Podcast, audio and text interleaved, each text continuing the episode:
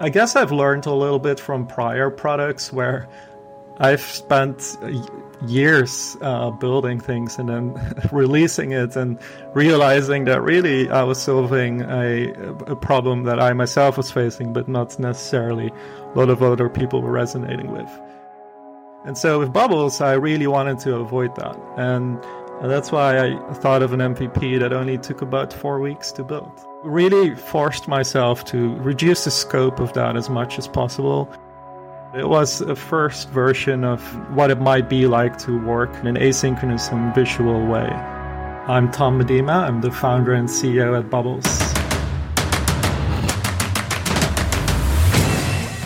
This is Code Story, a podcast bringing you interviews with tech visionaries who share in the critical moments of what it takes to change an industry and build and lead a team that has your back. I'm your host, Noah Labhart, and today how Tom Medema created a way for you to collaborate remotely with less meetings and more work done. All this and more on Code Story. Tom Medema is Dutch and grew up in a small village in the Netherlands. This allowed him to explore what else was out there, which led him to living in five different countries. Alongside that, he loves to travel and reads a lot of fantasy novels. We had a good chat about Tolkien books, Dune, and he recommended that I check out the Cradle series. We both highly recommend the Licanius trilogy for anyone who is interested in their next read. Prior to his current venture, Tom was the CTO at a startup and found himself having to hire people fast while maintaining that the people he hired were a good fit for the company hiring at their current geo only was not going to work, so they had to look remote, and he quickly felt the pains of ineffective tools and methods for doing so. This is the creation story of Bubbles. Bubbles is basically the best of two worlds. Imagine uh, Slack and Zoom having a baby. And so, what that looks like is you still get the benefits of tone of voice, facial expressions, the ability to show your screen from something like Zoom, but you don't actually have to be there at the same time. And so you get the benefits of asynchronous work that you might be used to from something like Slack or email. You simply record uh, video snippets of yourself, your screen, you send those to your teammates, and they can then respond also with video, you know, when it makes sense for them. So, really enabling a joyful way of working with your team while allowing the individual worker to have a way of working that's compatible with their lifestyles. So, I was the CTO at a startup in Amsterdam, which was founded by one of the co founders of HelloFresh. There, I was fortunate enough to see what it's like to scale a company from just three people at, at the kitchen table to about 150 and I quickly realized that I had to hire people. Um, I was the CTO at this company, so mostly engineers and designers and, and so on. And I had to hire them very quickly uh, while obviously hiring people that we, we think were right for us. Hiring only in uh, Amsterdam, where our, our headquarters were, just wasn't going to uh, work. So we hired remotely and this was back in uh, 2014 when it wasn't necessarily that common. We, we were successful at hiring a lot of great people, um, but we also experienced a lot of the friction that came from remote work. So after doing that for about four years, it started to itch so much that I just wanted to, you know, solve these problems around remote work and really enable people to, to work remotely in a way that is as effective, if not more effective, than you know, being in an office. Let's dive into the MVP then. So tell me about that first product you built. How long did it take you to build, and what sort of tools did you use to bring it to life? I guess I've learned a little bit from prior products where I've spent years uh, building things and then releasing it and realizing that really I was solving a, a problem that I myself was facing, but not necessarily a lot of other people were resonating with. And so with Bubbles, I really wanted to avoid that. And that's why I thought of an MVP that only took about four weeks to build.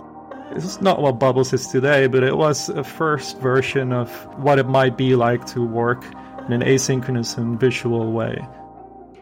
So what it did is it allowed you to take a, to take a screenshot of a website, and you could then annotate that website and have conversations really forced myself to reduce the scope of that as much as possible and realize that it's it's not the same product that we ultimately want to build but it is a proxy thereof. And so you know building that proxy enabled us to not just validate the product and whether or not we have product market fit but it also gave us some early traction and it allowed us to you know grow our user base from from there uh, onwards with any MVP, you got to make certain decisions and trade offs. And you're talking about really scoping down the product there. Tell me about, you know, how you made that decision or any other decisions and trade offs when you're building that and how you coped with those decisions. Any SaaS product has a lot of, you could say, infrastructure uh, stuff that is necessary, but is not necessarily different from any other SaaS product. So think about billing or authentication. We actually decided to get rid of billing and authentication, at least in the beginning. And obviously, the videos that you create need to be uh, private, right? They need to be secure. So we thought of alternative ways to, to make that happen. In particular, every video that you create will be uh, accessible over a secret, unguessable uh, URL link.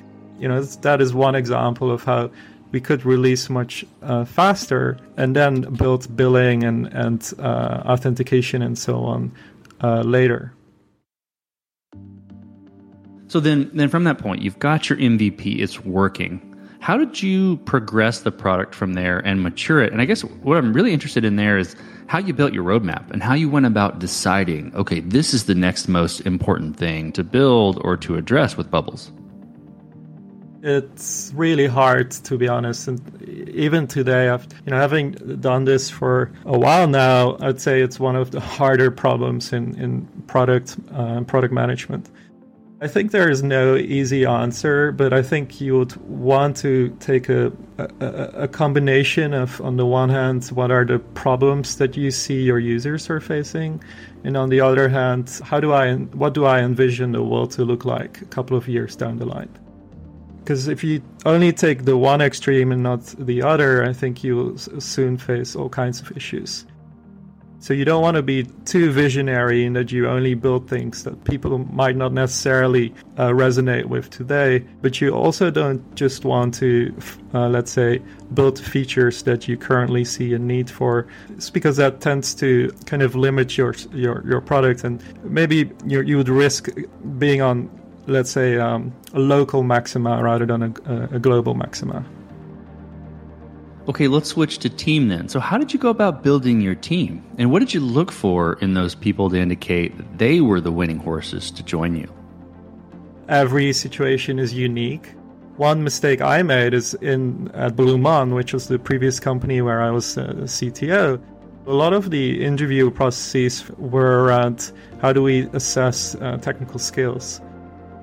Now, being uh, a CEO and, and founder of, of Bubbles, uh, I had to learn that you know we don't just want to hire folks for technical skills and hire for let's say scalability but we want to make sure that we can hire people who are good at working in this highly like uncertain environment where a week later you might be working on something entirely different from what you're working on today I started to look primarily for uh, attributes like uh, people's drive and motivation, as well as some experience. And that experience was not was not necessarily about you know have they uh, programmed in a certain language or, or something like that, but more about have they you know experienced what it's like to work at a larger organization and maybe have a desire to make more impact or release products and get user feedback faster those I think are are the right kinds of experiences that make someone really motivated to try something a little bit different, which is a an early stage startup with a small team where you sometimes have to work quite uh, you have to work a lot, but at the same time you get a lot of fulfillment from that. Tell me about scalability. Did you build this to scale efficiently from day one, or are you fighting this as you grow and gain traction? I, I wouldn't over optimize on scalability. I think it's totally fine to do the unscalable, uh, especially at first. And again, like every situation is unique. So at the beginning of your company, you're going to face very different challenges. And so I wouldn't optimize for uh, what your company is going to look like, uh, let's say two years from now, uh, just because the problems you're going to be facing today are, are hard enough to solve focus on solving those problems. You know, particular examples, product market fit, making sure you have people who today have the drive to make difficult decisions and uh, keep going even when things aren't uh, always going as smoothly. As you step out on the balcony and you look across all that you've built, what are you most proud of? We like to say that Bubbles has grown through product led growth, and it's primarily grown organically. When you use Bubbles, you basically record your screen or you record yourself, and then you share a link with your teammates so they can look at it when it's convenient for them and they can respond. You know, that's great, but it, it, at first that was just an idea, it was a theory. The time you know that really put a, a, a big uh, smile on my face was when I went to uh, a, a, local WeWork here in San Francisco and I met a random person and I was like explaining bubbles, but they were like, "You can stop right here because I'm a user of this company, this product."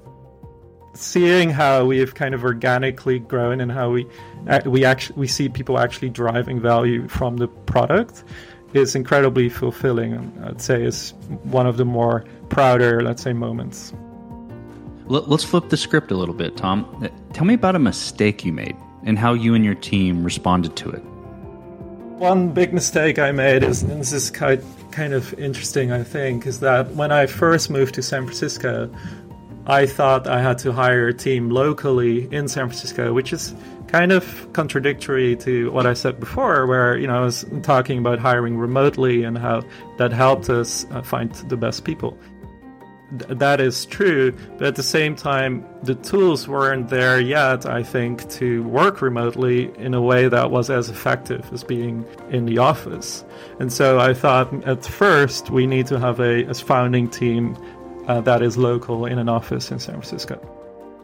But then I actually learned two things. First, again, like finding that talent locally is really, really difficult. But second, and probably more important, by actually embracing those issues around remote work, we are able to build a much better product because we, you know, dog food bubbles and we're able to really experience those issues of remote work. And so I'm really glad that, you know, after trying to hire remotely for a couple of months, actually, I stopped doing that and changed to a, a fully remote uh, team. Okay, so what does the future look like for the product and for your team? On the product side, um, we're really focused on helping people collaborate uh, when they're not necessarily working, let's say, at the same time. So, let's say if you're in different time zones, or if you just have too many meetings on your calendar to schedule more live meetings. Right, and so we're looking at how can we make it really easy for you to have these kinds of meetings asynchronously, but still have the confidence that you would get from something like a Zoom call. And that's difficult because one of the issues we've we've learned uh, from user research is that while people appreciate working asynchronously, they're worried about the recipient of that asynchronous conversation not necessarily responding on time or perhaps not even taking it as seriously as they might take something like a Zoom call. And so our product features in the coming months will be focused on how do we enable these teams to collaborate asynchronously while still having the confidence that they're going to get a response in a timely manner? So, asynchronous doesn't mean that you're not going to get a response quickly, but it, it does mean that you may not get it in the next five minutes. So we're really trying to enable you to have this confidence around okay, if, if I send this bubble now, I will have an answer in the next 24 hours or the next eight hours uh, rather than being in the unknown and hoping that you're going to get an answer within a day. So I'm actually really happy with our, our current team. We're a team of 10 people. We will be expanding the team once we uh, uh do our next fundraise. But currently, I, I strongly believe in having a, a scrappy, agile team. And I think our team is, is there and have no plans to, let's say, further expand the team in the short short term. So, Tom, who influences the way that you work? You know, name someone or multiple people or something you look up to and why. There's there's two people that come to mind. Uh, they have been very influential, and uh, the first is uh, Patrick Hurenkamp. So it's a Dutch name. He's one of the co-founders of HelloFresh. I mentioned him uh, earlier. You know, he's someone who took a bet on me, hired me as as a CTO for a new venture he started. What I learned from him is he's capable of thinking about this kind of dream state and then kind of reverse engineering that to where we are today. While that might seem very obvious and, and, and simple, it's an incredibly useful trick to get to bigger, more more complex goals. And so this kind of first principle thinking where you try to unpack really big problems has been really helpful to me personally a very practical tip there is the way he does that and the way I do it now too whiteboarding and drawing out what that future might look like and then really unpacking it from there. The second person is Alex, Alex Mans, also Dutch. He's the founder and CEO of a company called FLYR Labs. Um, really interesting company. And uh, what I uh, like about him, what he's been incredibly helpful with, is really his uh, optimism. And he, he literally sees only opportunities, he doesn't really see problems. And so that continuous optimism towards looking at everything as an opportunity has really allowed him to take advantage of those opportunities. Uh, you know, his company is in is in airlines, and the airline industry didn't have the easiest time during COVID, uh, but it's actually the time where they have thrived as a company, and they're doing incredibly well now. So the way he's been able to take that as an opportunity rather than a problem has been very inspiring. So we talked about a mistake earlier, but a little bit different spin. If you could go back to the beginning, what would you do different, or where would you consider taking a different approach? I have previously worked on a product that I thought was very useful, um, but I had just not done enough kind of user research on validating product market fit before starting to build this product. And what it did, it, it was basically a, a Figma that would generate React applications, so it would generate code for engineers to use. Pixel perfect uh, output, and so it kind of kickstarted development sounds super interesting, I, I, think personally, and on first impressions of people are generally good. But when we actually try to sell this to engineers or have engineers use it, uh, we got a lot of pushback. Um, engineers didn't want to use auto-generated codes and so on. And I think we could have discovered those kinds of problems much earlier in the life cycle. Um, and so, you know, I would not have, let's say, built the product to the stage that we did if I could do it do it all over again. And the second one is, is really around you know hiring a team. I, I would not try to hire locally again unless it somehow made a lot of sense for the company. That um, but in, in general, if you're able to hire remotely in today's world, I, I would uh, definitely recommend it. Well, last question, Tom. So you're getting on a plane and you're sitting next to a young entrepreneur who's built the next big thing. They're jazzed about it. They can't wait to show it off to the world and can't wait to show it off to you right there on the plane. What advice do you give that person having gone down this road a bit? What I want to share is that once you get a little bit of success, your product gets off the ground, you'll see that you're going to get a lot of signals from a lot of different people. You're going to get a lot of advice. Advice is very helpful because at the end of the day, you can't do this yourself. At least I believe that we all need help. And so, you know, first bit of advice is ask for help. Make sure you take advantage of that. If you don't ask, you're not going to get the help. Now, second, and somewhat contradictory to that, it's not as, as easy as just following everyone's advice. At the end of the day, there's a reason why you are successful and why your company is successful. And so you do have to uh, have certain principles and beliefs and be open minded about them, but at the same time, understand what made you successful in the first place and try to, to stick to some of those um, principles. That's great advice. Well, Tom, thank you for being on the show today. Thank you for telling the creation story of Bubbles. Thank you so much. And this concludes another chapter of Code Story. Code Story is hosted and produced by Noah Labhart. Be sure to subscribe on Apple Podcasts, Spotify, or the podcasting app of your choice. And when you get a chance, leave us a review. Both things help us out tremendously. And thanks again for listening.